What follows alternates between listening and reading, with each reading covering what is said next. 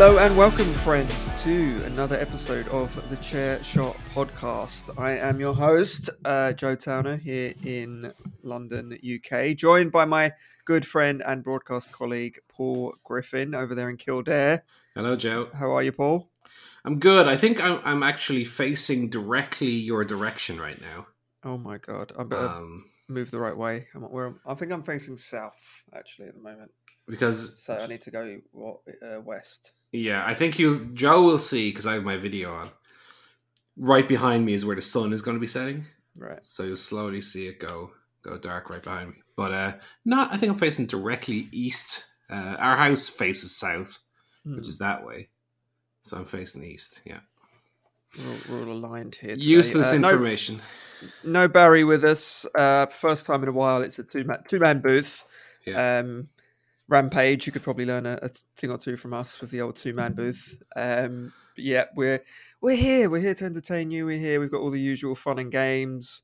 Uh, we've got wrestling guff, life guff, TV movies, and a little bit of the old video game banter chat. Yeah. So um, we'll kick it off. Well, do you want to kick off with wrestling? Because that is now we did that last week for the first time in a long time, and we actually started talking off wrestling. Yes. So I think it'd be nice to carry on that tradition. Uh, go old school and actually talk about a little bit of wrestling. So, of course, we did cover the return of CM Punk uh, on last week's show. yes. Um, our our excitement, uh, how it how it fulfilled everything we really wanted from that from that return. You know, it couldn't have gone much better. It's kind of everything we wanted. Um, so there was huge anticipation for the follow up uh, Dynamite show on the Wednesday. Uh, what did you make of that show, Paul? I, you know, I think online the reception has been pretty underwhelming. Hmm. Well, the reception itself has not been underwhelming, but it was the show was received underwhelmingly. Yes. Uh, I thought it was okay.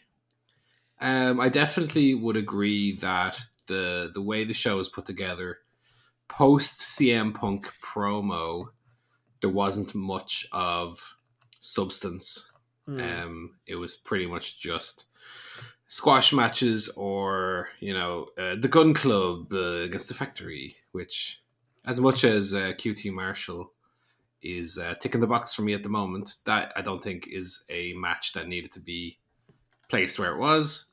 yeah. Uh, I think prior to the Punk promo, it was pretty okay actually. Hmm. Um, it wasn't a dynamite show by any means. Oh. That might be one for the uh, spoofomania. That line, keep write, write that one down. Um, I thought it was okay. I thought it was perfectly watchable. Not um, anything approaching what we got on Rampage last week in terms of excitement or you know being newsworthy. But I thought the show was was, was fine. And once CM Punk was off screen, uh, it it kind of became a bit more uh, mundane. Mm. Uh, what about yourself? Um, I would agree. I think there was like high expectations following the Punk debut uh, for some big, big show, and looking looking through the lineup, it was it was one of those dynamites that you've had a few months ago, where you're like, oh yeah, it's all right. You know, nothing big that week. Uh, just a bunch of okay matches, perfectly fine. Fast forward through it on a Saturday morning, watch some of the best matches, and yeah, it's fine. Given that it was following on the on the hot on the heels of um, Punk debuting.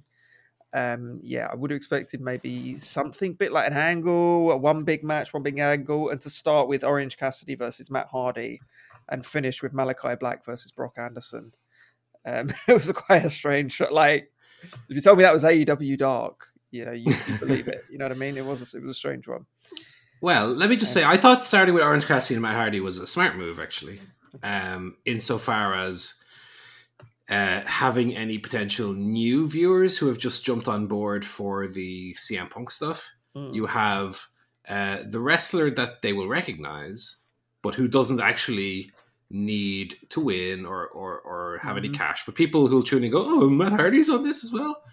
And Orange Cassidy, who's the person they won't recognize, who who really they were showcasing. Who's actually good? Yeah. Yeah, well, you know, good is is a Oh, a strong term. We won't necessarily go. through I I do think Orange Cassidy is good. I think he's been a bit overplayed uh, this Mm. last year. But for someone who is new to the the feel of AW, the style of AW, I think Orange Cassidy is a good uh, a good fit to throw out there. So once I saw that that was the opening match, I said, right, as a long term viewer, as the two of us are, it's not very exciting, and in fact, is a bit of a bum, a bit of a bum match mm-hmm. to open Dynamite with. But I don't think this match was for us. I think this was kind of a, a, a little yeah. AW uh, original showcase for Orange Cassidy and Matt Hardy just there to be a face that people will kind of latch onto as, oh, I remember him. Mm. Do you know? Uh, yeah. The match was what it was. It was um, Cassidy doing the uh, the pocket gimmick, Hardy putting the money in his pockets and taking it out, and da da da da. Cassidy, of course, uh, got the win in the end. So yeah, I think the match uh, served its purpose without necessarily mm. being blow away, like I say, for us us um, fans who have been in the trenches since uh, day dot. Yeah, yeah. And overall, I did, I did think it was a perfectly perfectly watchable show. Um, and I think it's maybe it's part of Tony Khan's you know long term strategy. He's not out there trying to do a huge show every week because that just it doesn't work. You'll burn through stuff too quickly. Sometimes you have to put on Malakai Black versus Brock Anderson in the main event. You know, if you can do that and still do a decent rating, then you know that's not a problem. It's fine to put on shows that are just good shows, yeah. um, and not necessarily be pulling sort of huge angles and debuts every week. You know, it's a marathon, not a sprint, as uh, WWE told us. and as you know, the the rating was very good as it transpired. Um, I think Barry, not to put him over because he's not here, but I think he said it well on, on Twitter when he, he said, um, I'm, I'm not going to look up the exact tweet, so I might be slightly mm. misquoting him here, but just to get the general gist was, you know, you had you don't necessarily need to empty the chamber, but that, there could have been one one warning shot fired, so to speak. Yeah. Um, which I, th- I think was fair. Um, and I don't necessarily uh, mean that that needs to be anything major. And I think you're you're right on the point that Dynamite doesn't need to be blow away, no pun intended. Uh, you're only supposed to blow the bloody fans away. Um, it doesn't need to be that every single week mm-hmm. because then when you get one of those weeks, it feels special. It's the, it's the old Christmas every day paradox, yeah. right? Um, but yeah, I mean, you know, we had Malakai Black, Malakai Black. He was up uh, agreeing with uh, he, re- he agrees with uh, Arn Anderson that you know Brock's in over his head. Blah blah blah blah. blah.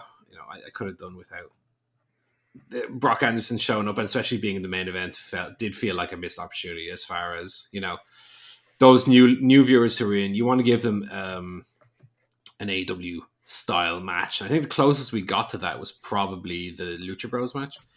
Yeah. But anyway, we'll, we will get to that. Well, yeah. So that was um that was yeah, that was probably the best match on the show. Or definitely best best match on the show. Um, and that kind of led into the other semi final of the um, tag team tournament on Ram- Rampage. Yeah. Um, which was, I mean, it's, it's a one hour show, so it's obviously it always feels stronger. Or so far, the first few weeks anyway, because you only need two good matches. Yeah, one by. okay match boom, you're done. A couple of Mark Henry backstage going, let's get it on, or whatever he said. I can't remember. I love the. I know we're jumping all around the place now, yeah. but I love the Mark Henry uh, three screen pre main event promo yeah. he does. It's just a great little detail. They only do it on Rampage uh, so far, and it just gives that little extra thing to the main event where it's almost like um, you know, uh, the closest I can think to what it is is when they do uh, at boxing weigh-ins or at UFC weigh-ins. Yeah, they they get the, the fighters just give like last thoughts before we see you in the ring. You know, mm, and I just like that as a little a little touch that doesn't take you know much effort to do, but uh, I think it, I think it does pay off. Um, back to Dynamite quickly. We did have Jericho and MJF. Uh, they're going to have a third match and if Jericho loses, Joe, he's done so.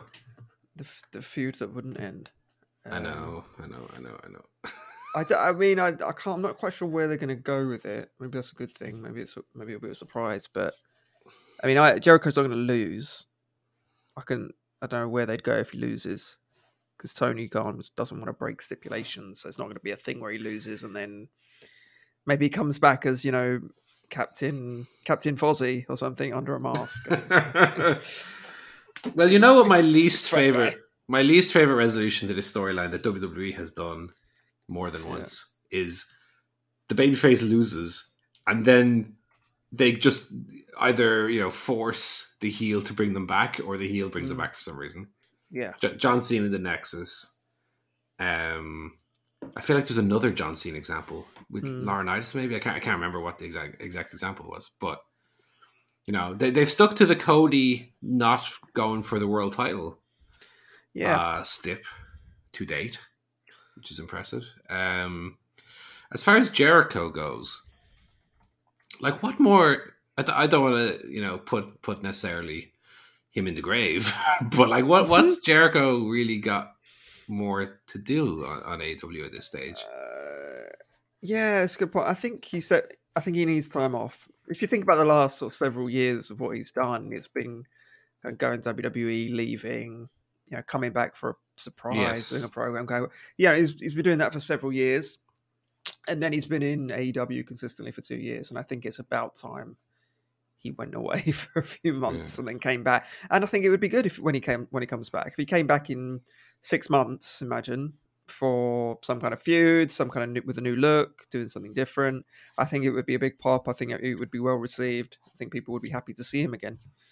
Uh, I just think at the moment he's been a bit bit overexposed, kind of carrying the brand. But with Punk and Bryan coming in, there's definitely the opportunity for him to just have a little rest. My only worry is if he then just goes on commentary, uh, and there's and that's a two part problem because one, it means he's on commentary screaming every every Friday night. I'm screaming, deal with it. Come on, man.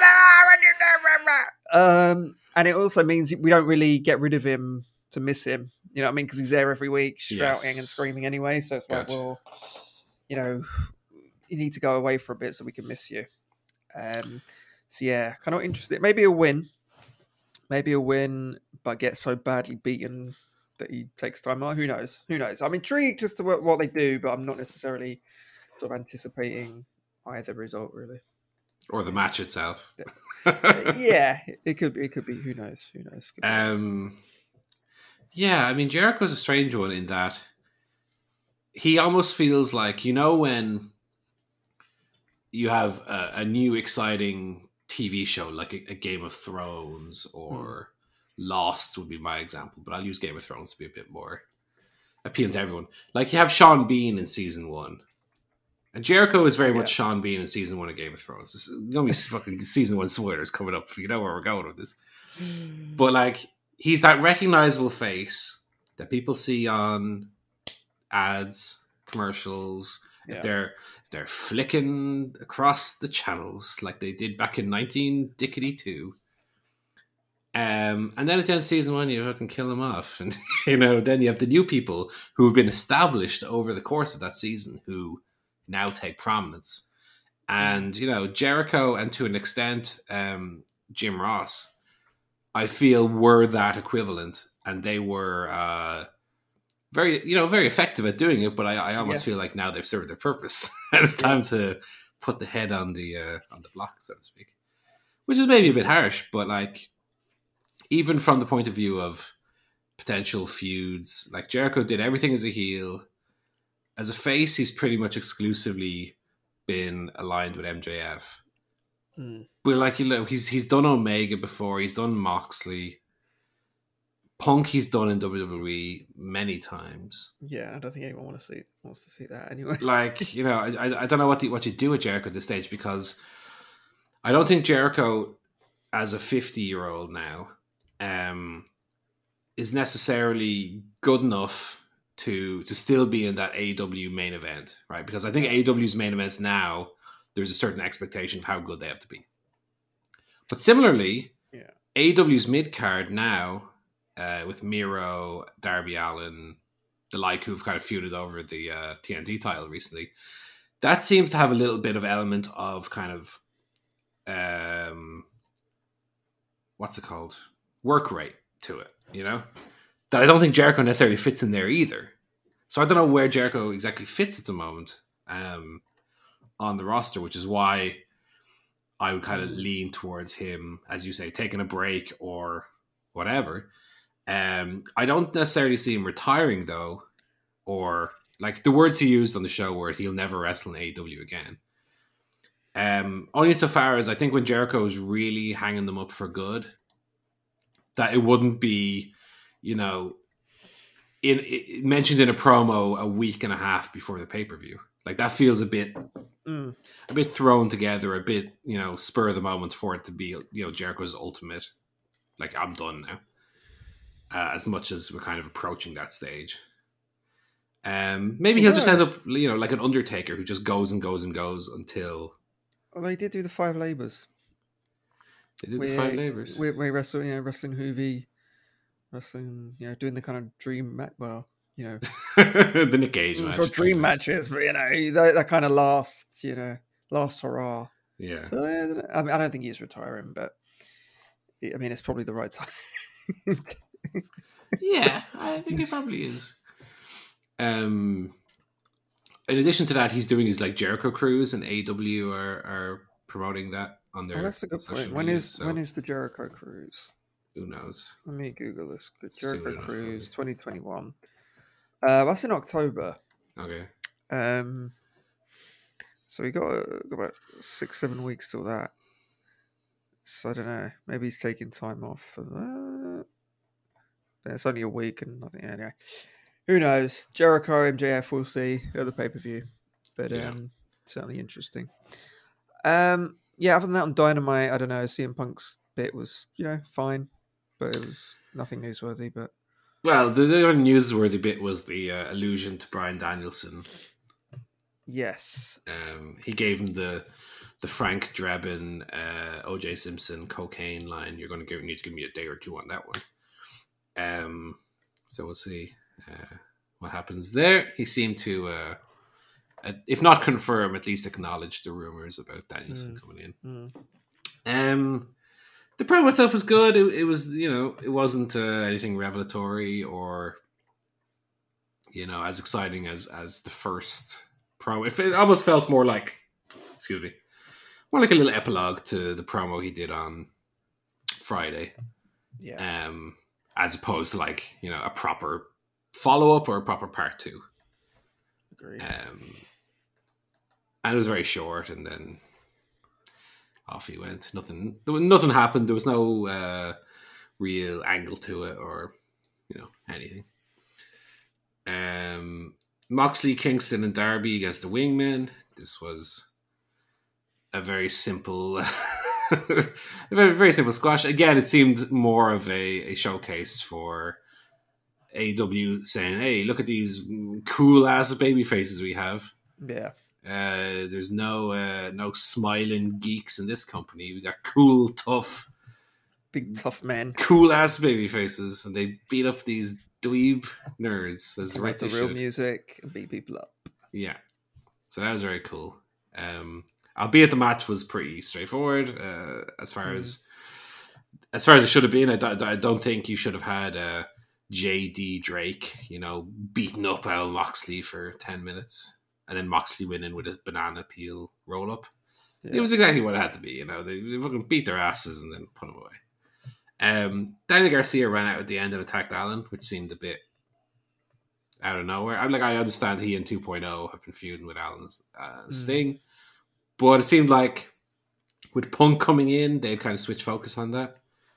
Um, but then you know, AW has always been good at kind of uh, having having a few fingers in a few pies, you know, for for the various wrestlers. Yeah. They're not necessarily locked into one singular feud. We saw that with Moxley, especially when he was um, doing the kind of Lance Archer, and Brodie Lee matches. He was kind of feuding with a few people at once. So they they've done that in the Mhm. past. So that was fine.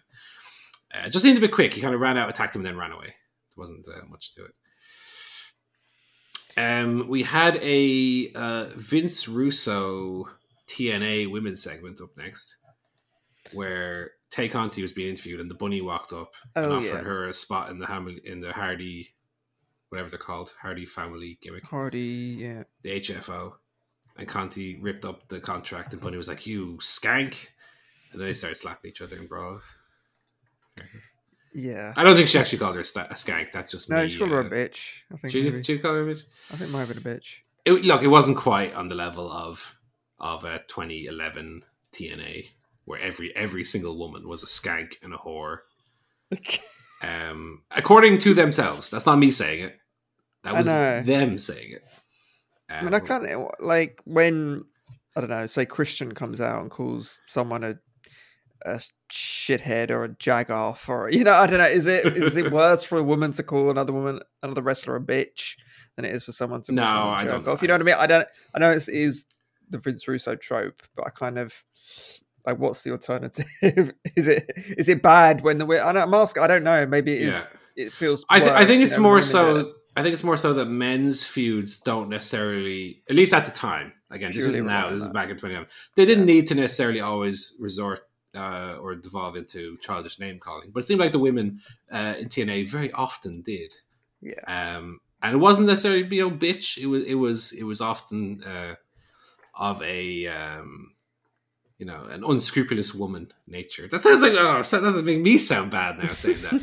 but they were calling each other skanks and whores and fucking whatever else slappers. If it was in the UK, you probably Oh god, yeah. fucking Angelina, love you, slapper. Da, da, da. Anyway, days them's was the bad old days. We don't we don't talk about them anymore. Uh, do you see the tweet Cash Wheeler put out about his arm? By the way, No, well, I kind of heard uh, don't look at it. would be my advice. Oh, dear. Um, yeah, the cut on his arm he got when the he got caught in the turnbuckle that one time. Mm. Uh, the, what I would say is it looked like uh, that time Han Solo cut the tauntaun open to put uh, put Luke Skywalker in it. Yeah, Oh Jesus. it wasn't Oh, pretty. Um, Oh god. But they're apparently doing that match uh, coming up. FTR and LAX, as I will call them forever, because that's what they are. Mm. Um, you had Omega out with the boys, the the Stooges, as they started calling them on commentary. Christian, this this was a, this promo was a felt a bit WWE to me in its structure, in that Omega, Don Callis, and the Geeks came out, Mhm. and really before they said anything, Christian came out, and it, was just a bit rushed. It almost felt. Field. Yeah. Field is the past tense of to feel. Um, they showed that video from the little uh, whatever dynamite behind the scenes, whatever they call to- that from uh, Road to. Road to Dynamite. They showed that little video uh, with Christian with the long hair and the uh, the singlet. hmm Uh, you call him a carny piece of shit, which is a little catchphrase for Callis. Callis is wearing the most ridiculous pink suit you've Oh. ever seen. That's hilarious. He said, "Hold my scarf." Uh, he said he was like Bill Watts, Vince McMahon, Verne Gagne, uh, except that he had his son was actually good. Was the Mm. the illusion? Uh, and then there was a beatdown, and Kazarian came out to make the save, leading to the match on Rampage.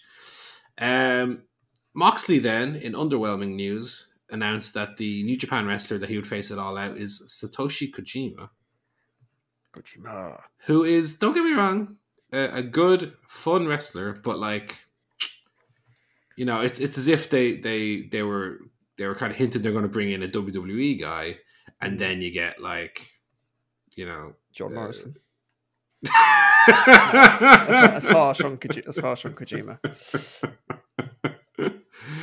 No, um, like Kofi Kingston. Kofi Kingston. no they're they're too good those guys Oh, okay. Someone shitter. yeah you know they, they, they- um, someone like um Damien Priest. uh no someone older is someone like this is a new game. Who in WWE Someone is older. Kojima like? Yeah, it's someone like Someone in the main event then. MVP. Goldberg. MVP is who it ends up Yeah. being. And you're like, right, of all the people they could have got, that's who they could like. Okay, whatever. Ko- Kojima is, is is a legend. It's the Former- politics, I guess, isn't it? Yeah, he's a former IWGP champion, but like w- only once, I think, and a long time ago before the kind of resurgence of it. Um, I've seen Kojima live. I, I, you know, I like Kojima, but I don't know if he was he was on that show you saw, the Royal Quest. But um, you know, it, it's it's it's a name, but it's not necessarily the most exciting name. Hmm. Um, you know, it's kind of like when United in seasons past have been linked to every which player under the sun, and then we end up getting like Diogo Yeah. Dalot. You're like, okay, fair enough. Um, which hasn't been the case this season, which we'll get to by the way.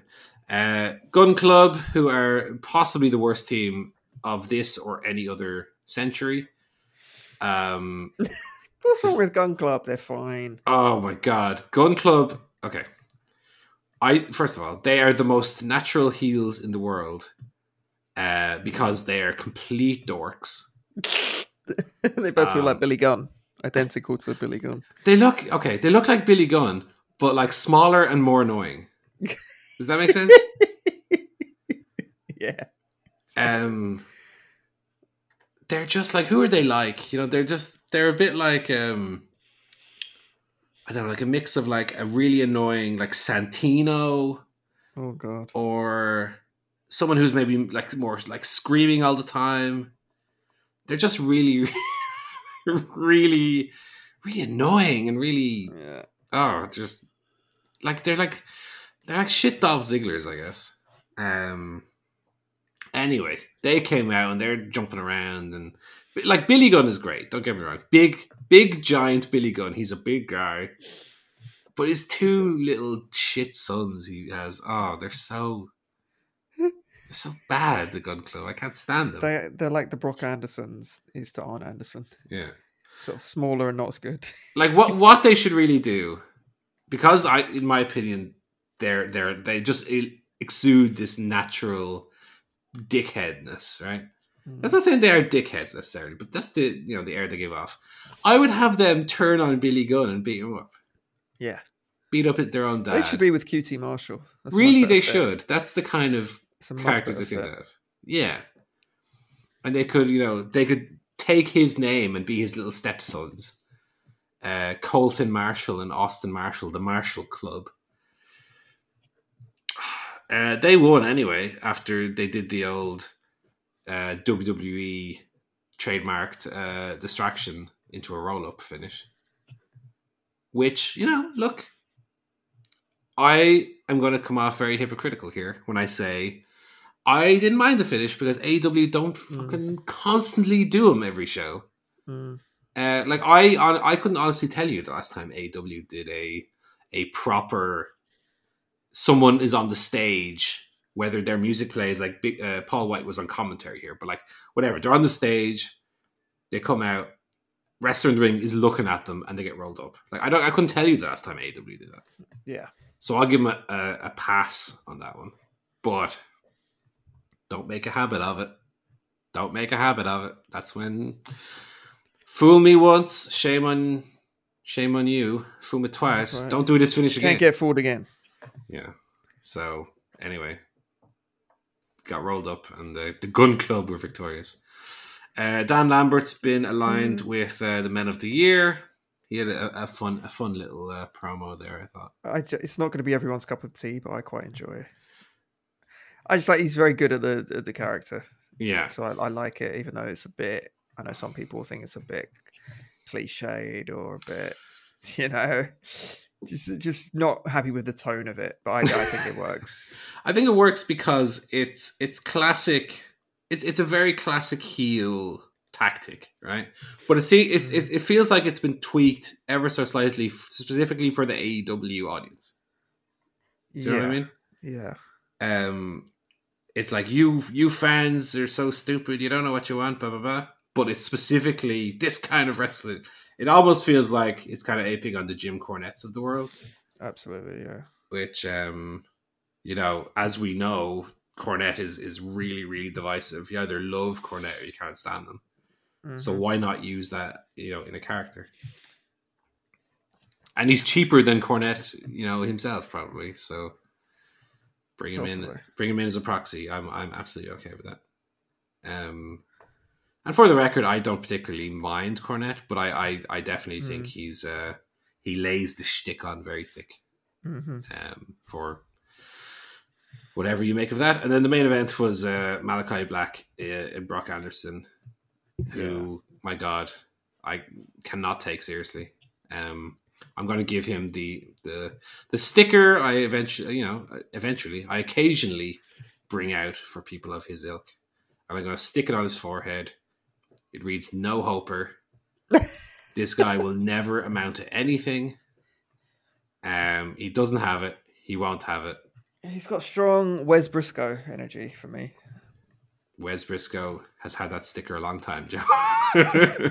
he's a long time member. He's he, Well, to be fair, he's married to Red Velvet, isn't he? Or engaged to Red Velvet. Wes Brisco, is he? Yeah, yeah. Wow. So he's fair play to him. well, we're going to find out that Brock Anderson is married to Tori Wilson or something. um, God, Brock Anderson, the, the most accountant looking wrestler you'll ever see. God, oh dear. Um, as uh, you know, this was the wrestling equivalent, I want to say, of Man City versus Arsenal at the weekend. You knew what was going to happen. You knew it was going to be a one sided destruction, and then it was, and so you weren't surprised. No, it wasn't Um, quite. It wasn't an eight-two. You know what I mean? It wasn't sat quite satisfying no, as a, as a United eight Arsenal two. It was kind of just a like I wanted to see him die almost. You know what I mean? Like I want to see Brock really in a puddle in the ring. Yeah. It, it was almost too matter of fact that he Yeah. just very quickly beat him, hit him with the finish. That was it. He didn't drag it out. Brock didn't really have much of a hope spot or Mm. a comeback or anything. Um, the only satisfying moment I really thought in this was when Arn came into the ring uh, and was kind of tending to his son, and then Schiavone goes, "Get the kid and get out of there! Quick, get the kid and get out of there!" And his call sounded very, you know, uh, urgent and worried. I thought that was very good. And then when Arn kind of faced off to him, and Arn was like the big, uh, the, the in this case the big daddy who's kind of I'm going to defend my kid, and he blocked the finish, right? Which Mhm. you know I could see a lot of people being upset about. I wasn't.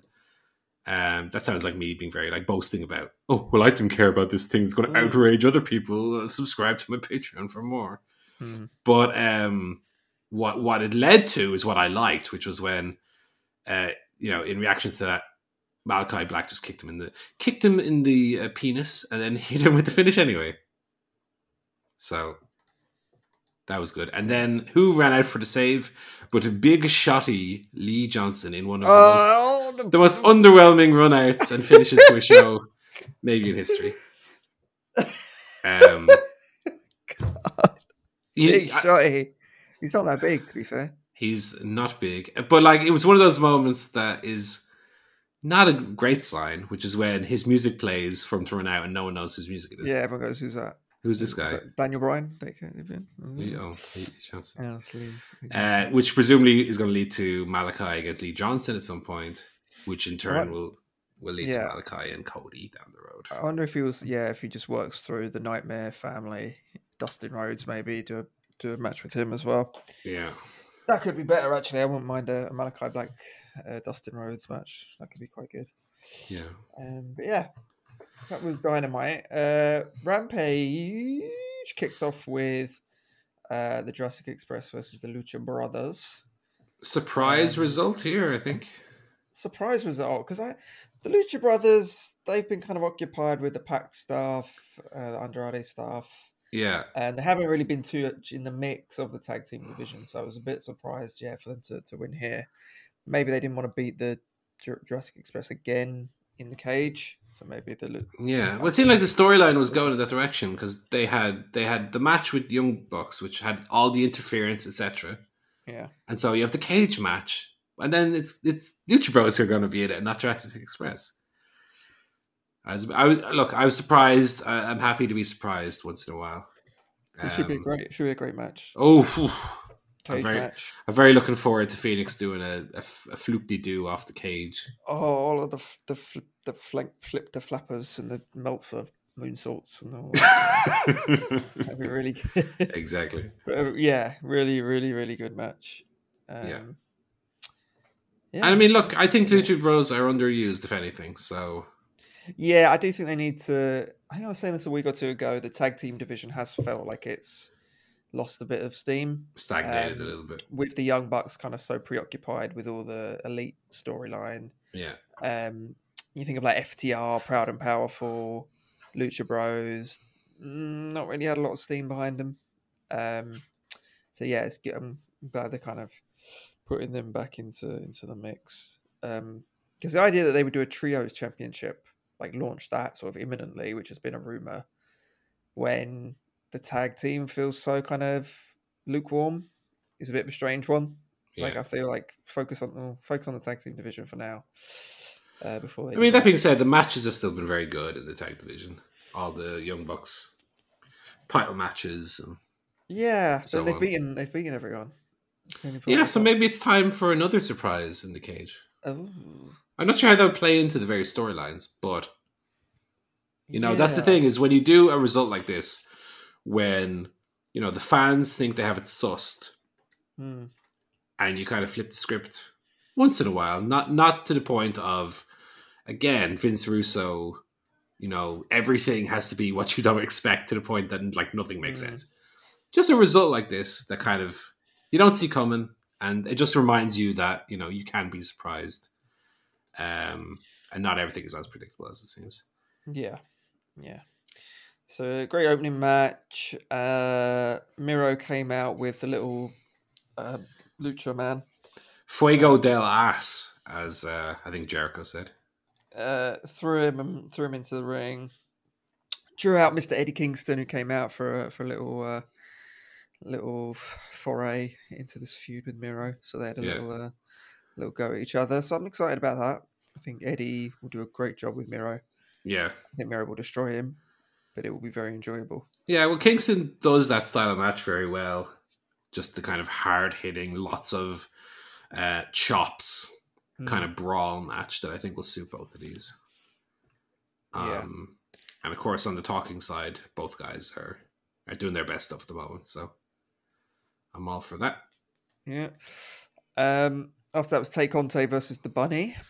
Mm. Um, yeah. this is this is kind of setting up the the casino battle royale match. Um, uh, not much to take from this. Penelope Ford and, and the Bunny are on the same page. yeah, Buddy got the win with the the Nooks. Yeah, bit of bit of cheating there. Yeah. Um, yeah, it was it was fine. Um, they then went into the main event, which was um, Kenny Omega and Brandon Cutler versus Christian Cage and Frankie Kazarian. Um, I I did struggle to pay attention to this match. To be honest, I kind of just zoned out of it. I, I just it felt like a bit of a comedy tag match. it was. It very much was. And um, Kazarian, I just why I know. why is he involved in any of this? Uh, yeah. I think he's he could be just having really good matches on you know on Dynamite and Rampage. You know what I mean? Like could he could be a guy to wrestle Miro. You know what I mean? And have a really good match and lose, or I don't know, just like a Darby Allin, just to just get him heated up before the Punk match. You know, he could have a really good match with those guys. Instead, he's doing this Elite Hunter thing, which like it feels like he's sort of almost like a delusional fan. You know what I mean? Like I'm the elite hunter. like no, you're not. Yeah. like, you- no, you have no credibility being in this this main event like angle. What are you doing in there? It's, I, I don't understand it at all. Makes no, No, sense to me. I mean, since he became the elite hunter, I I don't think they they've ever fully committed to really pushing him as that. Like the classic example is he he had that one on one match with Gallows that he lost. Yeah, So and like, if if you can't beat the shittest member of the elite, where's your credibility? Like, like what are you doing? and I think Kazarian anyway has just never really been this uh, super charismatic, either on the mic or in the ring. He's just a very solid, you know, kind of. I don't want to call him middle of the road, but a very solid. Uh, you know, you mechanic, you good hand, hmm but um, I think he does get kind of uh, shown up for that when he's in situations with with your Omega and your Christians of the world, where he's like, well, this guy is just kind of a guy with, uh, although he's he's the the elite killer. He, he doesn't really have much of an identity outside of just that name, and that sometimes he does a run in. He's not like a, you know, it's as if the the character is to be this kind of Steve Austin type figure, Mm. but he never really he doesn't have the the charisma to pull that off nor has he really like changed his in ring style Yeah. to, to match a kind of character change. He just wrestles the same kind of Kazarian way, does that springboard leg drop, you know. Hmm. And the match anyway was a bit of a, a bit like I didn't really dislike it, but it was it was a bit too silly for what is you know ostensibly supposed to be building to your like pay per view main event with Christian Cage and Omega. It was very like oh Brandon Cutler doing his dab elbow and missing and Hmm. like while I actually kind of like his shtick, um, it's not really the place for it, I suppose. And that's why this Dynamite and Rampage both both felt like a bit of a swing and a miss as far as really following up on that CM Punk promo from last week. Um, especially Rampage. While Rampage is very watchable Yeah. and it's only an hour long, it, it absolutely breezes past. But aside from the Lucha Bros and Jungle Boy match, which was very good, there was nothing that you come away from the show recommending to people or tweeting about. Oh my god, you got to see this thing from Rampage. It was just you know, the show. Hmm. A show with a bit of a silly, a silly uh, main event. I would have swapped actually the main event for the opener. I would have opened with the Christian and Omega comedy match and finished with the the tag match with the surprise finish. Yeah, I think they they're tending to front load Rampage because Yeah, 'cause it's so late. Mind. Yeah, because it's so late. I think by the by the time they get to eleven o'clock, people are switching off. But Yeah, they went to the CM Punk and Darby video immediately after that tag match. So yeah, um, yeah, decent show and kind of obviously pay per view coming up um, next week. So we'll see how they they kind of finish off. The card's in place. I mean, they've got ten matches on the card now. It's probably the biggest Yeah. pay pay per view they've done. Uh, so we we we'll review that next week once Barry's back. We'll, we'll do a run through of the old card. Um, but yeah, it'll be interesting to see how they cap it off. If they do, a, hopefully they do a Punk Allin. Maybe should they do that? Kind of a confrontation at some point. Just get them two face to face. I don't know. Maybe. Yeah, I mean, you know, they like to do these concept segments, whether it's a weigh in or a press conference or a face to face, whatever it might be. I would, I would do a CM Punk Allin one. I think that's the match that kind of is carrying the wave of momentum, Hmm. and I think it would suit that best rather than, I don't know, Christian and Omega, which seems like kind of the story's already been built, and they're just kind of waiting for the pay per view at this stage. Hmm. Anyway. Yeah, so we, we shall see. Um, other than that, not too much in the wrestling world. Um, NXT has a new logo. Um, that's very colourful. It certainly Uh, is, um, and I I think it's um it's a it's a strange one given they've been the the, the gold and black for so long. But like I tell you what, that that whatever they had before with the eagle and the like the Triple H Motorhead Wet Dream logo, Oh, um, yeah, I wasn't I it's wasn't very super yeah, very that. different direction. very different direction from yeah what Triple H likes. So yeah. see where that goes. I mean, change change is what it is. You know, obviously they the the direction they had been going with the the kind of underground uh, alternative did ultimately didn't really work. So Mm. We'll see what direction they go. But like WWE itself is almost too that is too colorful and too you know everyone comes out and is smiling and wears colorful clothes and it almost you know feels like a throwback to the kind of 94 95 Mm, era of mm. WWF which is not something like I look I don't like the uh the the Triple H uh black and you know eagle NXT with Poppy singing on every pay per view or whatever. yeah, Um, but I, I neither do I like uh, Doink the Clown and the Goon. So it's it's kind of up to them to find a comp- compromise that works.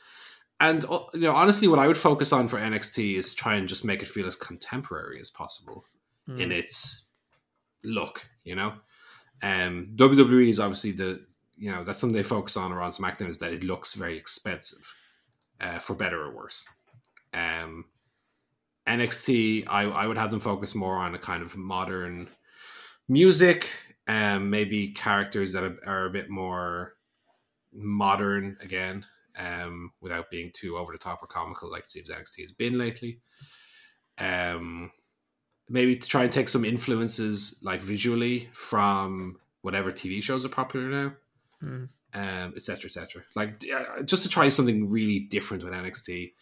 Uh, rather than what I assume it's going to end up being, which is just like a dumbed down version of what it already is with like worse wrestling. so Yeah. you know, I think if they're really going to try a proper revamp, now's the time to do it. But you know, time will tell. Yeah.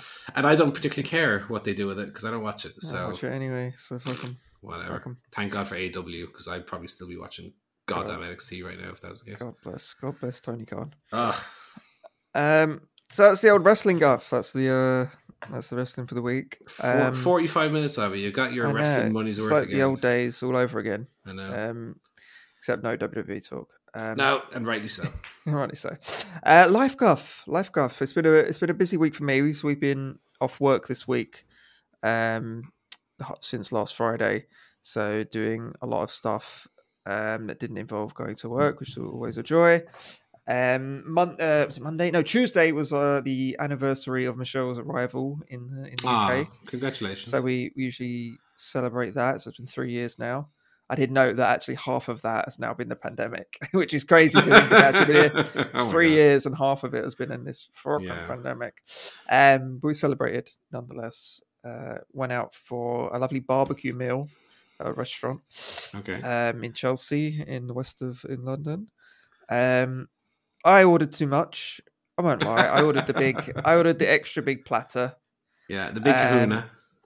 the big kahuna it came with a little bit of everything so there was brisket there was ribs there was the the sausage Right. there was uh, barbecue chicken thighs there was a cornbread muffin um, there was beans there was coleslaw there was big chips um, i did i made a fair dent in it um, i wasn't fully pleased with my performance but i, I got through most of it Okay.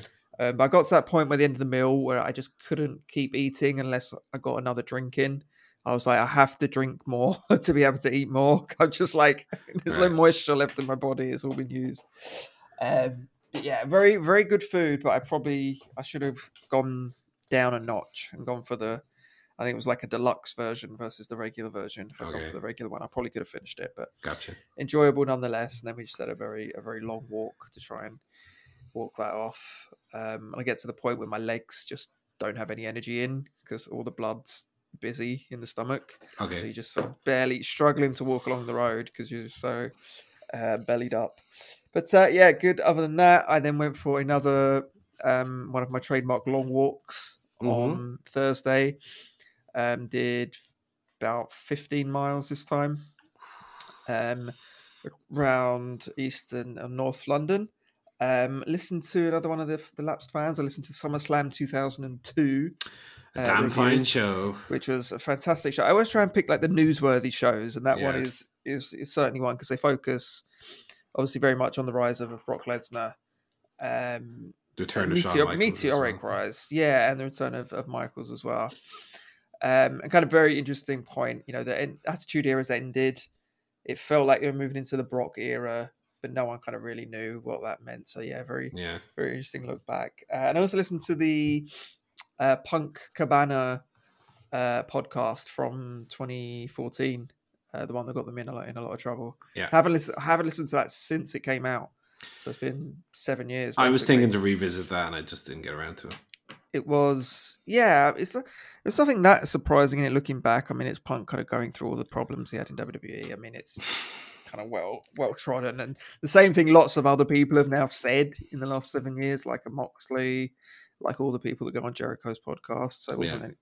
yeah, nothing too staggering. The funniest thing is it was sponsored by WWE 2K15, Ooh. which I forgot. It is really funny. Just burying them. But did you cheer when he did the you are in the main event line? Yeah, it's Triple H. And then, yeah, and then he describes Vince like when he finally quits, and he's like, Vince starts tearing up, goes, goes for a hug. He's like, oh. Actually, the funniest bit is Punk's like complaining about everything, and- and he does his Vince. He does this Vince impression where he's like Vince, is like, no, no, this is the concussion talking. You're not, you can't mean, you don't mean this. oh god, that was so funny. Worth worth it alone for any show that has Vince impressions on is absolute gold. Man is fantastic. Tremendous. So yeah, that was that was a joy listening listening back to that. Um, yeah, and then on on then Friday we went we were a bit posh. We went out to a little art gallery. Oh, um, to hello. see some artworks. The Royal Academy of Art, um, which is very good. We saw a David Hockney exhibit, one of our favorite artists. That was very good. I don't think I was very busy. Lots of people looking at the paintings, and I'm like, oh, Yeah. get, out- get out of the fucking way, guys. Uh, not enough benches as well, so you have to stand up. But yeah, it was very good. Very good exhibit. A few more benches would have been nice, but other than that, very good. And um, yeah, I think that's about it. Oh, we also went to we went to a lovely Indian place for actually for breakfast uh, on the Friday. So there's a, a restaurant chain here called Dishoom, which is a bit of a trendy kind of Indian restaurant. Um, they they're very well known for their breakfasts. So they actually do a um, a bacon, egg, and sausage naan bread. Ooh. So it's basically a breakfast roll, but with a naan bread instead of a roll, and it is and chili jam in it as well, which is absolutely delicious. It is. It was phenomenal. So I actually had that. It was it's called a wrestler's naan, uh, weirdly, which is why I ordered it because I'm, Right. wrestler. I'm a wrestler. Um, which is their kind of the, yeah the biggest breakfast and oh baby that was pretty good. So we really enjoyed that. Um, although eating that kind of first thing in the morning though does, you know, with the the old stomach these days, that's, yeah, ne- nearly. Um, You've definitely Nearly been working it out this week. it's been it's been burgers. It's Bit of- been burgers. Yeah, it's bit of belly been exercise. Yeah. Breakfast naans. It's been barbecues. Yeah. yeah. Next week I'm back. I'm going to be back on the back on the straight and narrow. Yeah. Um, no more fizzy pop. No more chocolate. No more big big burgers. So uh, yeah, enjoying enjoying the week off though.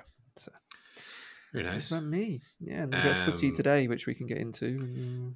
We'll do the footy in a minute. Uh, I also had some barbecue related uh, Ooh, fucking goodness. Uh, it was a lovely day yesterday, and the idea of a barbecue was floated, but Natty was away because Natty Mm. is into um, skating these days, oh, um, like roller skating. What you call them? Quads, like not like, not rollerblades, okay. but the the old four school. four wheeled old school. yeah. So she got some. I don't know if they're in the room. They're not, but she got some really fancy skates. Mm. So she was she was off skating yesterday, and so we said, right, we'll do, we'll do the barbecue today. Uh, and she went skating today as well. so we did we did without her, but um, yeah, she's very good at skating. I'm I'm really not. I, despite my my big legs, big leg. That's my uh, Big leg. that's my superhero name. Uh, despite my big legs, I my my uh, center of gravity is like above my head, so I I've got no balance whatsoever. Um, she's quite good at it. But anyway, a barbecue was had, uh, and we were we went to buy meats for the barbecue, and the first Ooh. time ever in our local supermarket they had uh, picanha sirloin steak. Uh, Picanha. picanha is a, is a Brazilian steak. It's a very specific cut of steak. It's the uh, Mm. rump cap. So it's very very tasty. It's like um, it's it's got a big thick bit of fat on top. Mm. So it's very fatty, but it's a very tasty bit of bit of meat. And uh, so we got that. We got some beef mince, eighteen percent, which is the most we can get. Because when you're barbecuing, you can't go for the the four percent stuff. You have to once in a while when you do the barbecue, you got to get the the fatty burgers. Oh yeah. yeah. Um, so a big burger, big uh, two hundred gram burger. It's big. Uh, the steak though very small. Steak's not a big steak, but it was a very tasty steak. Uh, Mm. Unbelievably tasty steak. Probably one of the best homemade steaks I've, I've ever eaten. Uh, and that was that. That was all I had. So I didn't. I didn't have a huge amount of barbecue, but it was it was it was hugely hugely enjoyable. Uh, but what was not less enjoyable was the dogs we had this week. So I showed you guys Barry and Joe, the dog that we had staying with us Mm. last podcast, which was little Julie, little mini uh, pinscher. Mhm. Um, now she was uh, baby sized. Turns out she also behaved like a baby during the night. So we were. Uh-oh. I was up at three a.m. to bring her out. I was up at six a.m. to bring her out. Uh, so I'm on like eight nights in a row now without a full night's sleep, which is Oh no. wreaking havoc with the old brain box. I got a bit of a headache because the tiredness Mm. was starting to wreak havoc with the old body. And then because of the headache, I got very cranky. But it was weird because, like, I wasn't like snapping at people or anything, but I just Mm. became aware myself that I was becoming very impatient with people, Mm. like that are in the house with me here, Natty included. But I wasn't like snapping at her, I wasn't being mean to her. She would just be talking to me about, you know, we we just ta- all the time we'll be talking to each other about nonsense. Yeah. I'd be like, look at this new Twitter. Someone did a picture of a dog. Uh, and I just realized that, I, you know, she was ta- talking about something that we would talk about 10 times a day. Stuff. And I just had no patience for it. But I wasn't like snapping at her. I, was, I just told her very calmly, like, oh, look, I, I, I know we do this all the time and I love it. But this headache is making me very cranky and I don't want to take it out on you. I don't know why it's happening. So I'm just going to like go sleep. and she was totally understanding. It was fine. Like we didn't have a fight Yeah. about it or anything. It was just for I, I've never had a headache that really kind of, in, in addition to affecting me physically, it also really put like a mental block on me, which is very weird. mm, Uh, woke up in the morning and it was gone, so I'm absolutely fine today. But um. Yeah, we had two dogs. We had Julia and we had another dog, Bono, uh, who I believe doubles as the singer for some band um, occasionally. um, Bono the pug, who lovely dog, really well behaved. Uh, until three a.m., he's um. So I was hoping I was hoping to have a good night's sleep last night, and then Bono put paid to that. But um, otherwise he was very good. Uh, and then it's footy time. So let's talk about the footy, Joe. I want to get your take first of all before we get to the weekends uh, events. And I like I like this thing we do now, talking about the weekends football. Uh, Mm, just mm. a brief version of what we used to do our our uh, footy radio podcast. Um, tell me about your thoughts on little old Christy Ronaldo coming back to Man United.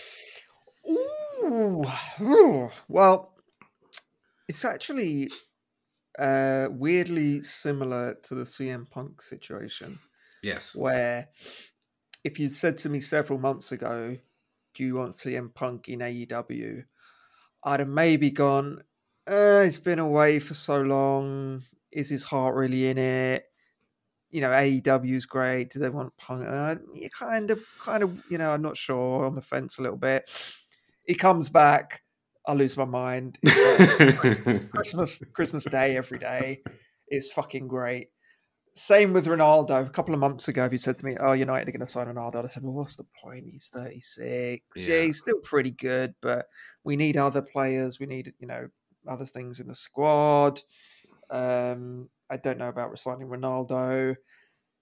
Then yeah, I pop on Twitter on Thursday afternoon and no Friday afternoon, and I see rumors that oh we're going in for him. I'm like okay, a bit weird. By five o'clock, it's announced, and I'm like, "Hey, Viva Ronaldo!" It's just once it actually happens, you just kind of you realize, yeah, how exciting it is, and it, you forget the practicalities of well, actually, are they gonna? And it's like, fuck it, one of the best players in history is back, and it's great. Yeah, and, and not only that, but if you had told me that those two events would happen, I would have said you're crazy. It's for them To happen off. within a week of each other, I would say would be even more unlikely. And yet here we are. Um, predicted that at the start of the year in our prediction. well, yeah. Is, will CM Punk wrestle this year? And is Ronaldo coming back to United? Um, yeah, I mean, one thing that I, I I thought pretty much immediately when the deal was done is like definitely the excitement around this deal is is very heavily tinged with uh with nostalgia, rose tinted nostalgia. Uh, oh, Ronaldo was bloody good when he played for us uh, 13 years ago. Bloody Yeah. good player, and you know, to an extent, he's he's uh he's excelled since he's left us. Like I've I've seen, Mm. I don't remember who was quoted. Maybe, was it maybe Paul Merson or someone on Sky Sports was quoted to say like, "Oh, Ronaldo's not as good as he was when he played for United back in the day." I was like, well, he- he, wasn't. He had one really good season where he scored thirty one goals in the Premier League. Um, but like since he was he's Real Madrid, he's doing like sixty goals a season, seventy goals a season, Yeah. albeit not only in La Liga. Um, like I really think his peak was at Real Madrid. He was Oh, not, of course, not at yeah, yeah, Manchester yeah. United at all. Oh no, no, he started to he started to reach that peak in the last two, se- probably 08, 09, 07, Yeah. 08, 08, 09. That's when he started to hit that peak, and then he, he hit it in the three, four. yeah, and even at the end of 07, 08 was where there was talk starting that he was going to leave. You know. Yeah. Um. So there's definitely a bit of nostalgia, which is you know, football is definitely a sport that lends itself to to a, a romance, um, and uh, an emotion over pragmatism and logic, which I think is the case here. Um, that being said, like Ronaldo scored more goals in Serie A than Lukaku last season. Um, Mm. and uh, you know we'll get to Lukaku in a second when we talk about the weekend's fixtures. But um, yeah, I mean, when the talk was that he was going to go to City, there was definitely a, a, a, moment of the blood starting to boil.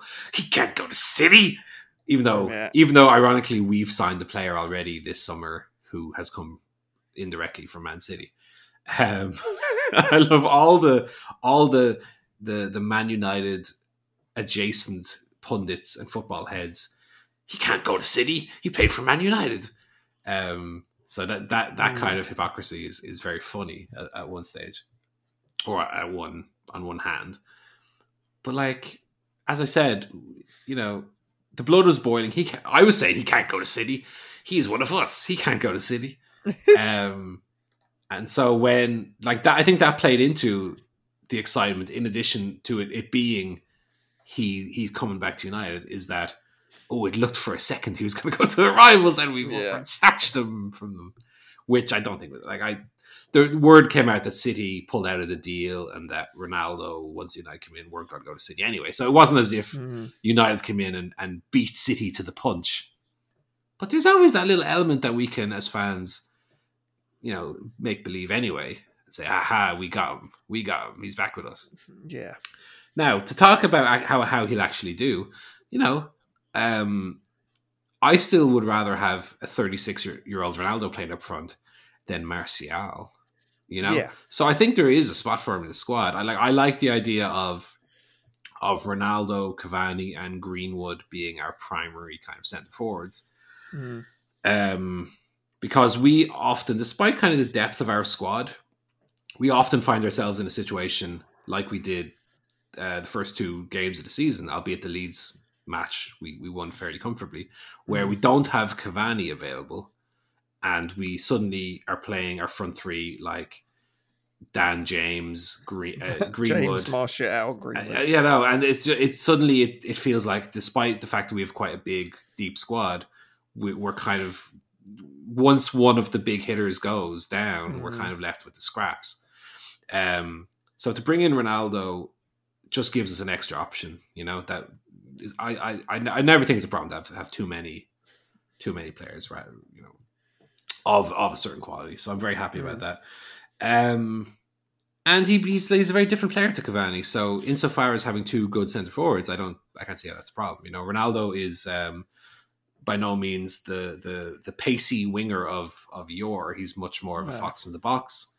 Um, but whereas Cavani is um, very smart with his movement, um, very um, oriented to the near post and and that kind of thing. Ronaldo is much more of a a dynamic kind of finisher and and Mm. uh, he, he likes going for header at the far post compared to Cavani. So we have a bit more of um, flexibility in terms of if if Plan A is not working, we can switch to Plan B or or you know Mm. throw. God, I, I I'm. I'm very nervous, but very excited for the day where we end up with Cavani and Ronaldo on the pitch at the same time, uh, for how that's going to look. But um, yeah, I mean, as a fan, like I'm here in my I'm here in my Man United jersey. How, as a as a Man United fan, can you not be enamored with the idea of September 11, 2021, uh, Ronaldo stepping out on the Old Trafford pitch for the first time in 13 years, uh, not on BT Sports or Sky Sports. Um, I'll, I'll pop round. On, uh, It is on. It is on Premier Sports in Ireland. Premier Premier Sports. I'll Do you reckon, Joe, that that there's going to be special dispensation made and that match be moved or not moved and shown on Sky or BT? I don't, I don't think so. No, I don't think so. I think it's probably too late. Um, but just insofar as how much money, eh, like advertising money for those companies, is going to be left on the table, yeah. I don't know because I mean the international appeal is a big one, and it will be shown internationally. You know, like in Ireland and Yeah. other places. It's only really the, irony is it's only England where we can't watch it. oh, you hate it. Um, so yeah, um, but it's fine. I mean, people will find a way to watch it anyway. So And then I suppose the last question is again about special dispensation. What number do you think he's going to end up wearing? That's interesting because I don't think Cavani's giving up that number seven. So But he wore it today. yeah, he wore it today. I don't think he'll. I don't think he'll give it up. I think it will be. I don't know if number twenty three is available because that was the Michael Jordan number. Um, Ooh. or it could be like he goes for seventy seven or something like that. Well, he wore he wore twenty eight Ronaldo at uh, Sporting Lisbon. Mm, So I wonder if he'll bookmark with twenty eight. Like I don't think he'll wear seven this season, as odd as that's going to be. no, Um, just so. because of Premier League Premier League rules about numbers being assigned to players for like why they do that, I don't really understand. But Cavani, it seems like is number seven for the season, and if they're going to change that, they're going to either get some kind of special dispensation from the Premier League, or they're going to have to flaunt some rules. so I don't know. I think don't know. Maybe Ronaldo will do the old. Uh, I'll pay the fines myself. I'm wearing number seven, brother. buy you all ice cream bars. yeah, so we'll see. Um, but yeah, like I say, look, I I I would even say as a neutral, which I'm not, and you're Yeah. not. I, I'm I, as a neutral, you have to be excited. The fact that one of the the two best players of the last 25 years is going to be in the Premier League again, and you're going, you're going to get to see him every week. Like, there's really only been Messi and Ronaldo, mostly in La Liga, and now Messi in in Ligue 1, which, like, to be fair, I don't think too many people are excited about Ligue 1. But uh, Ronaldo back in the Premier League, come on, that's a that's a an attraction that people surely story. need to check it check out. You know. Anyway, let's talk quickly about other football. Uh, did you watch any of the other matches? Uh, I did watch the Arsenal game, which we I mean we went through. Yeah, it was. we slightly touched on. It was it was as predictable. Like I even had a feeling it would be five 0 Like that just seemed obvious to me. Mm. It was going to be five 0 and lo and behold, it was. Yeah, you Um, could just see Arsenal. It's it's just a it's a it's a fatalism about it. Like you just see look at those players; they do not have the, the mental strength, and it's not that they're bad players. Well, some of them are. Some of them are Quite a few of them were yesterday. A lot of good players in there as well. It's just that kind of it's almost like you get into that spiral where you're expected to lose Yeah, and you it's very hard to overcome that mentally. And then it just becomes like you know, like a rolling stone, just kind of you can't stop it, it just gets worse and worse. And they've been, they've really been like that for years. You know what I mean? It's not that no one's really been able to come in and change that culture and that kind of mentality. And the irony is they've spent the most money this transfer window of any of the top Euro- European clubs, but haven't really improved their squad, which is the No. nice thing. No, they haven't been able to attract so really quality players. No, Um, but then when people talk about, oh, is this player Arsenal quality? Well, what's Arsenal quality? They finished eighth last season, eighth the season before. You know what I mean? They're not. yeah, they're kind of an Aston Villa level team. They're not a Champions League club. And that that's not a that's not a, No. a, a diss to Aston Villa, but they're kind of more of that ilk, like a, a mid table team. I, I could see them finishing below eight this season, to be honest. And I don't think it's even necessarily Arteta's fault. Like I looked at the team he put out against City, and this was pretty much you know what he had to work with. Like fair enough, uh, Kolasinac at left centre back is a whole other problem, but like you know I could see his line of thinking where all right, City, we need to go three at the back. Um, who do I have that I can play at the back? etc etc um Yeah. but god the, the players are just not good enough the players he has and without european football he could only attract you know, Sambi, uh, Nuno Tavares, Ben White, Odegaard back, who you know I think was fine last season, but didn't really Mm. impress me in what I saw him. Um, so you know they've spent a hundred and thirty odd million, and their squad is roughly, I would say, as good as it was last season. Yeah. You know, um, I watched a Chelsea Liverpool game as well, uh, in which Chelsea went down to ten men right before halftime. Which you know, Yeah. I thought it was, I thought it was a red card. To be fair, um, I Yeah. saw some disagreement Yeah. on that on the with the pundits, but you know, as far as I was concerned, he's standing on the line. He his arm does move towards the ball, and he blocks the ball from going to the goal with his arm. Therefore, by the rules, it is what it is. Um, and Chelsea did very well to hang on um, to the draw. But one thing that I was not so impressed with was the performance of Romelu Lukaku, a former Manchester United player. Um, and this wasn't out of any uh, reverse Ronaldo uh, bias, where I'm like, "Huh, Lukaku he's played for us now he doesn't, so I have to automatically dislike him. In fact, I just put Lukaku into my fancy Premier League team, so I was actively willing him to do well.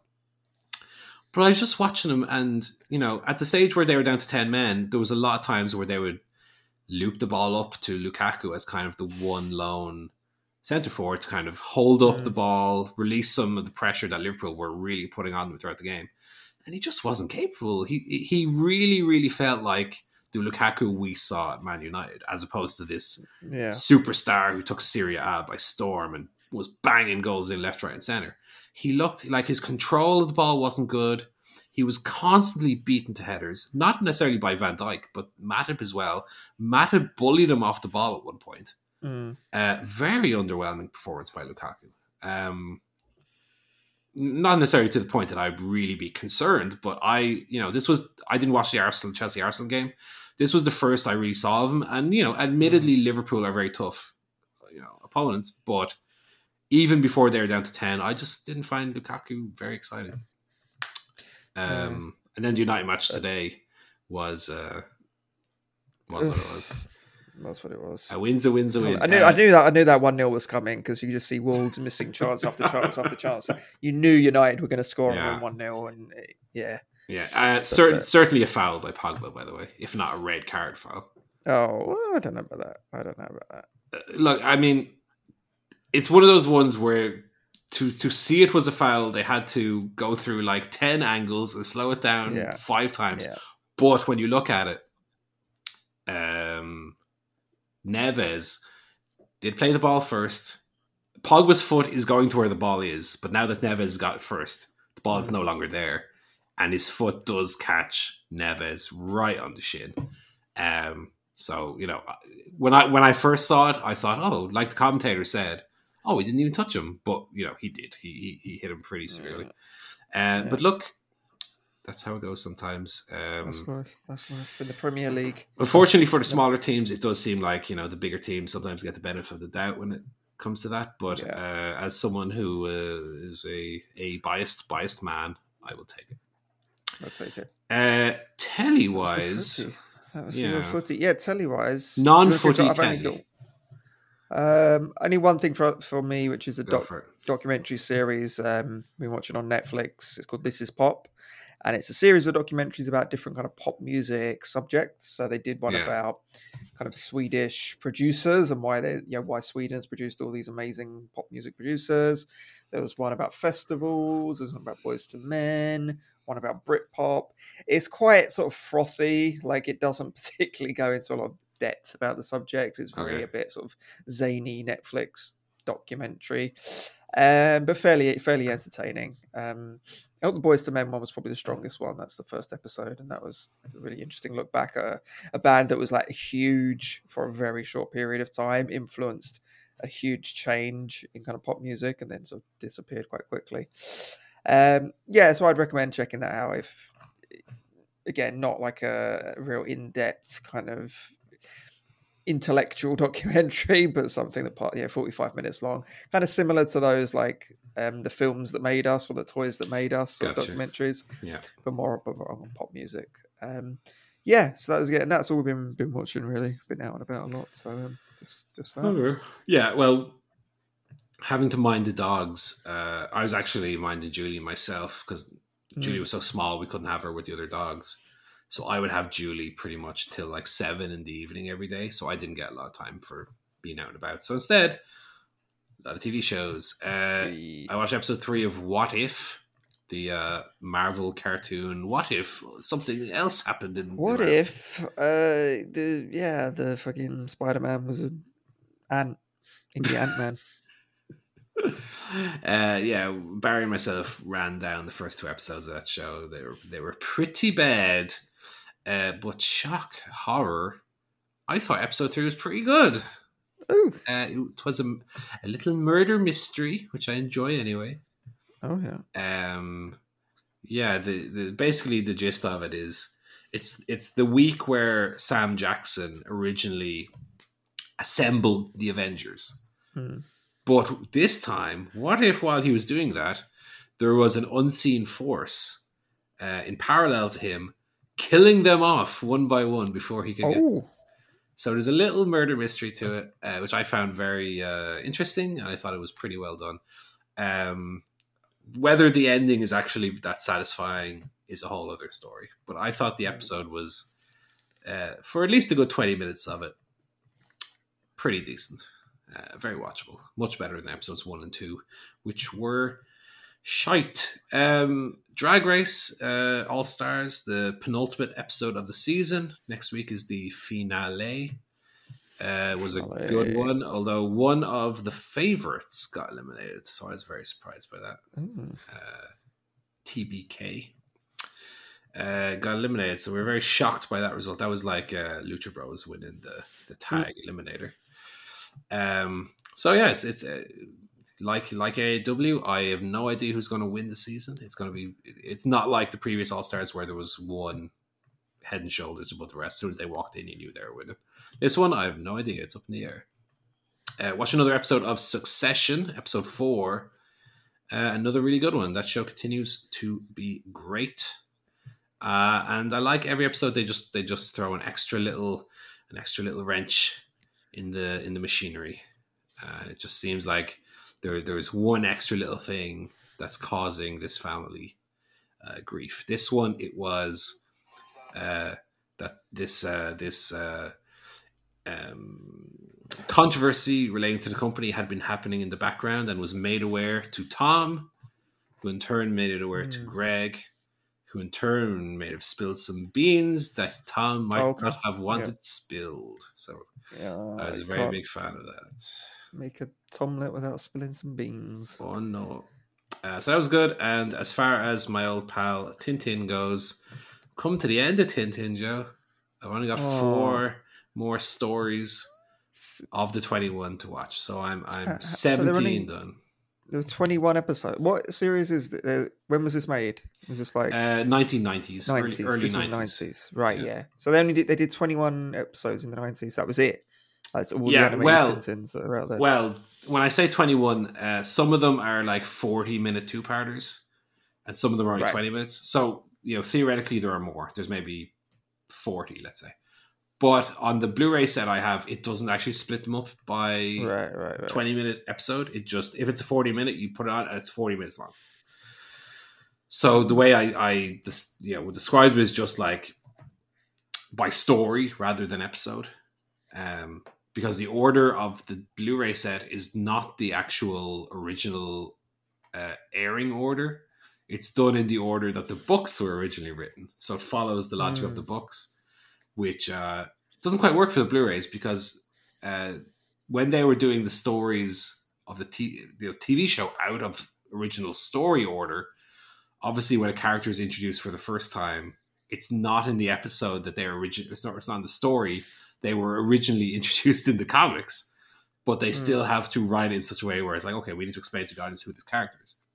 So when you're suddenly watching the episodes in their actual original order, uh, characters show up and they're, you know, Tintin acts towards them as if he knows who they are. And then two episodes later, they get introduced. So it's a bit crazy. But um, I've got four more stories to go out of the 21 that they adapted, out of the total 24 that exist. Um, the ones that were not adapted were Tintin in the Congo, Tintin in the land of the Soviets, and then the uh, the final one, which was unfinished, uh, Tintin and Alph-Art. Uh, but yeah, still enjoying Tintin. Although one of the episodes I watched um, was not great. Uh, the calculus affair, I think it was. It was just a bit mundane, especially because we followed up the ones where they go to the moon, which was much more exciting. Uh, but that's all the television I watched. Now, in turn, Joe, like you with the TV, I only watched one movie this week. Uh, Give us a Lost, movie. Lost in Translation, Mm. starring uh, Bill Murray and a very young Scarlett Johansson. I think she was like 18 when they made this. Oh yeah, she was young. Very young. Uh, I thought it. I thought it was great. I thought it was really great. Um, Yeah. I would really struggle to find the flaw with it. Um, I know it's like it's like my brother's favorite movie, so I went in Mm. expecting like he's a very movie guy. He he, he knows his movies from the Marvel movies all the way to the the the eleven hour long Slovakian epics, right? So he loves Lost in Translation. I was like, right, let me finally watch this movie. Um, now it's directed by Sofia Coppola, who, as an actress, obviously bombed in the old Godfather Part Three. Uh, and as far as being a director, I think I only saw one other film she'd made, which was Somewhere with Stephen Dorff, Somewhere. Don't know which that. which I didn't love. I, I, I found it a bit a bit nothingy and a bit boring. Uh, but Lost in Translation, I I totally kind of bought into. Uh, as someone who's lived abroad, I could Mm. kind of relate to the the themes of kind of isolation and uh, kind of being stuck in a in a place where, like, okay, fair enough. Unlike the characters in Lost in Translation, uh, I could speak French, so I could kind of get on. But you know, just I, I understand the feelings of kind of being stuck in a culture that is not your own and kind of trying trying to adapt to Mm. it. Uh, I thought the performances were great. I, I thought Scarlett Johansson was the star in the show, uh, as good as Bill Murray is. Bill Murray was obviously Yeah. all over the marketing for it because Scarlett was fairly unknown at the time. But uh, I thought she was really great in it. Um, I thought the the story, while fairly simple, um, felt like a little adventure. I liked when they were going to karaoke bars and through the pachinko uh, uh, shops and so on and so forth. Um, Mm. and you know, I, I I believed the kind of the relationship they had. So yeah, I mean, I pretty much liked everything about it. I I would really struggle to nail down any aspect of the film that I didn't like. Um, so thumbs up for me. I thought it was really really good. Probably not a shock to anyone to hear that Lost in Translation is good, but uh, yeah, Yeah, totally really just kind of suited me for uh for watching it this Mm. morning. Nice.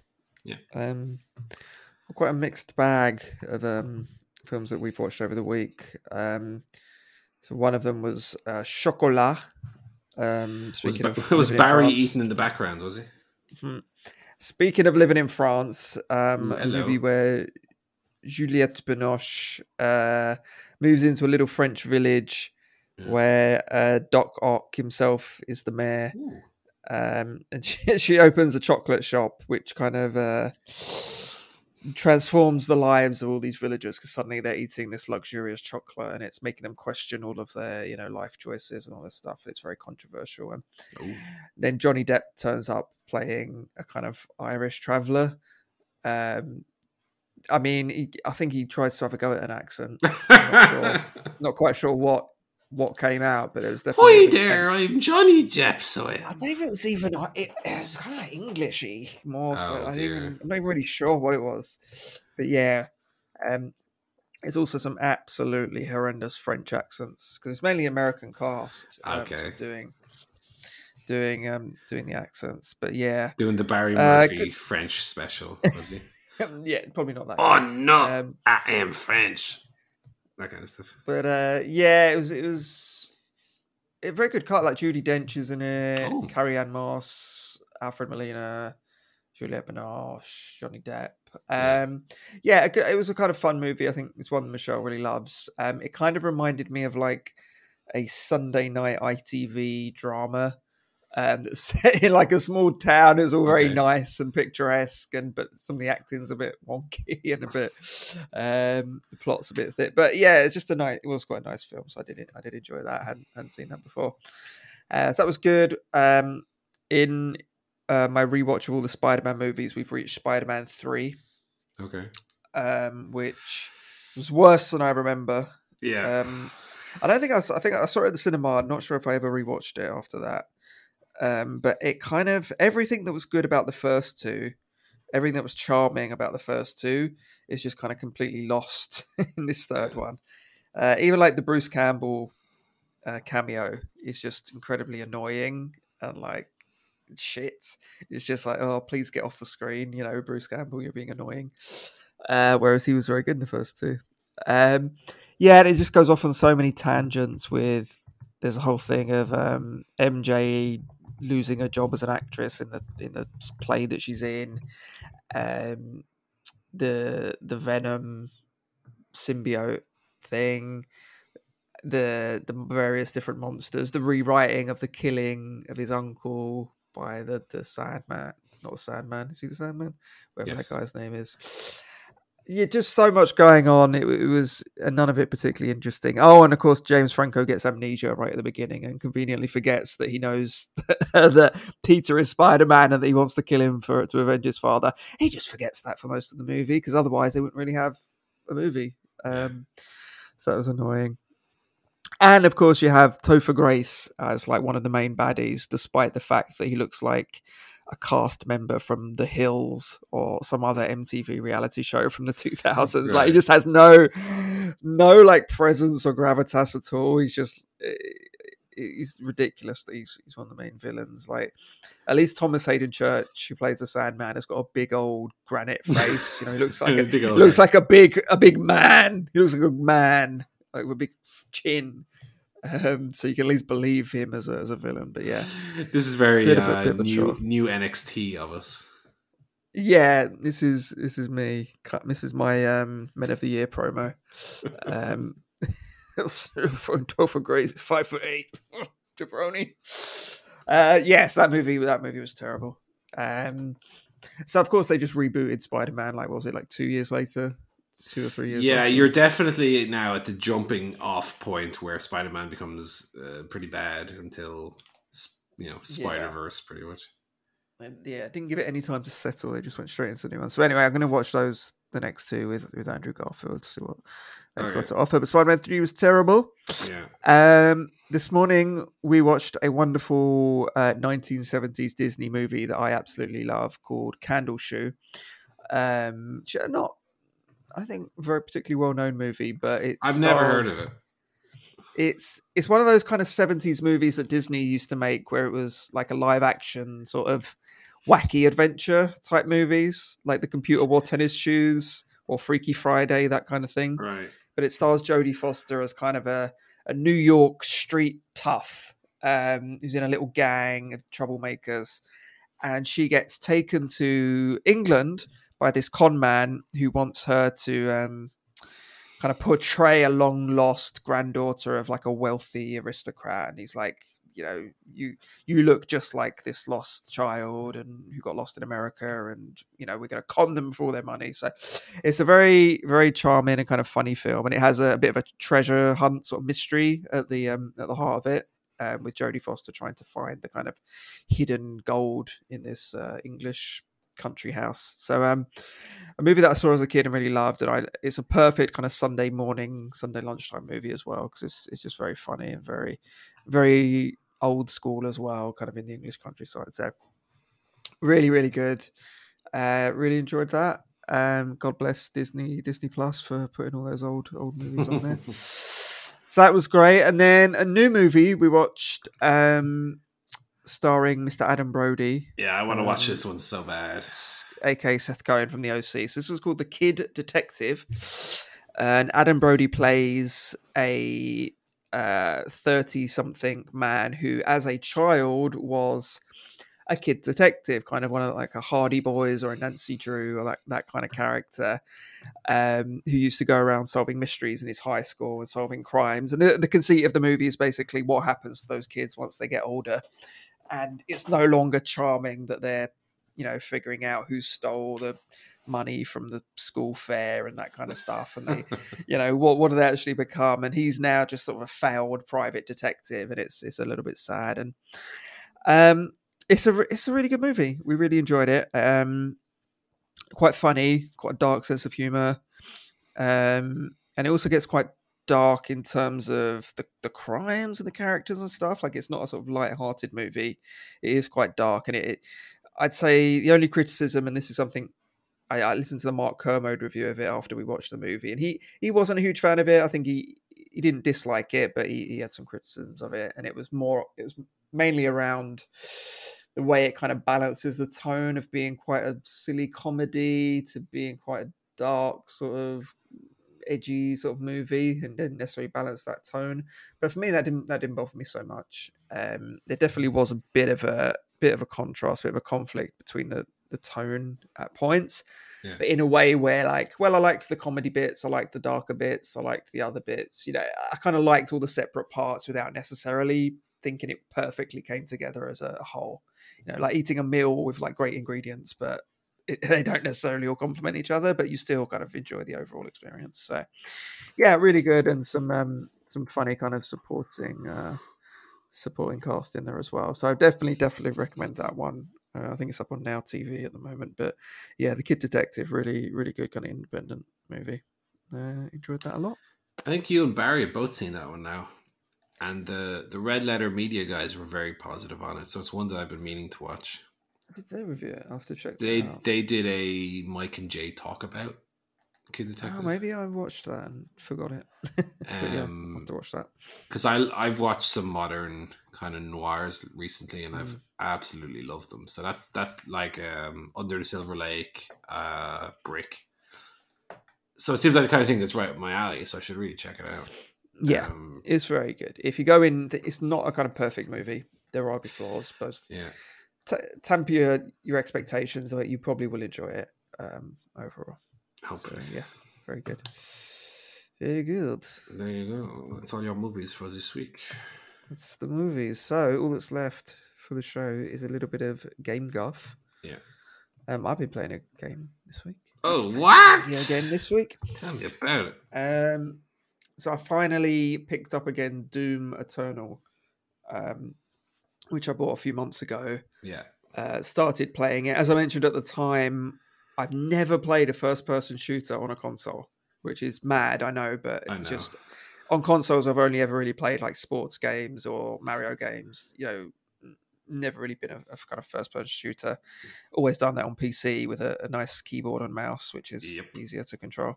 Um, so I really struggle to just aim, and obviously it's a, sort of game where you're constantly being um, surrounded by demons. Um, and the, the aim is incredibly important because uh, you can't take them out with one shot. You know, you really have to be precise and hit them.